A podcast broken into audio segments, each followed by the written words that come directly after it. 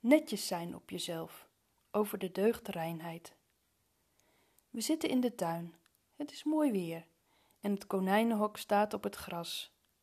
Voor zijn vierde verjaardag heeft Daan een konijn gekregen, Lara.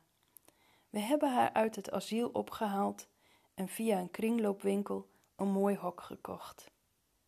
We weten niet precies hoe oud Lara is.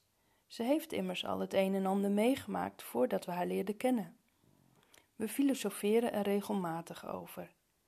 Ik denk dat ze twee is, of zou ze misschien al zeven kunnen zijn? vraagt Daan.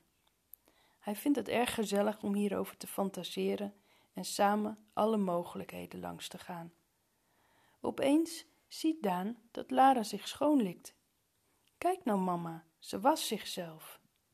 En we bewonderen hoe ze het aanpakt. Kijk nou, zorgvuldig likt ze aan haar pootjes. Grondig tussen de nageltjes en achter de oortjes. Wat is ze netjes op zichzelf. Ik probeer intussen de deugd te bedenken en kom op reinheid. Maar dat woord, dat bekt niet zo lekker voor mij. Netjes zijn op jezelf blijkt effect te hebben. S'avonds instrueer ik Daan rond bedtijd om vast naar boven te gaan en zijn tanden te poetsen. Intussen hang ik nog even het wasgoed op. Maar als ik in de badkamer kom, is Daan lekker bezig aan de wastafel. Hij is kletsnat. De wastafel loopt over en de badkamervloer is spiegelglad.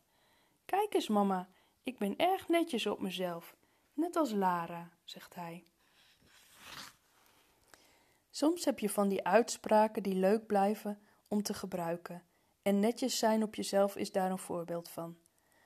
We zeiden: die houden we erin, hij komt nog regelmatig terug.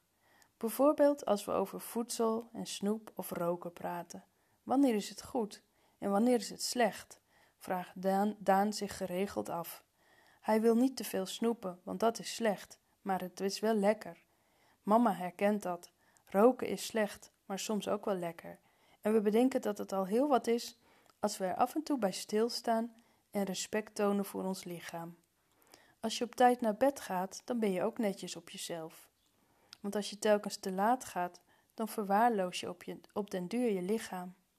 Alles waar te voor staat, is te veel, opper ik. En dat is natuurlijk niet helemaal zo, maar we kunnen er wel eindeloos op doorfantaseren. Is vijf snoepjes dan te veel, of is tien snoepjes te veel? En zo zijn we via reinheid ineens met matigheid bezig. En dat gebeurt ons regelmatig.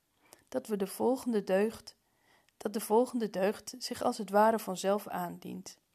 Het zijn als het ware domino-steentjes. Als je één deugd aanraakt, komt er bijna altijd een hele rits in beweging.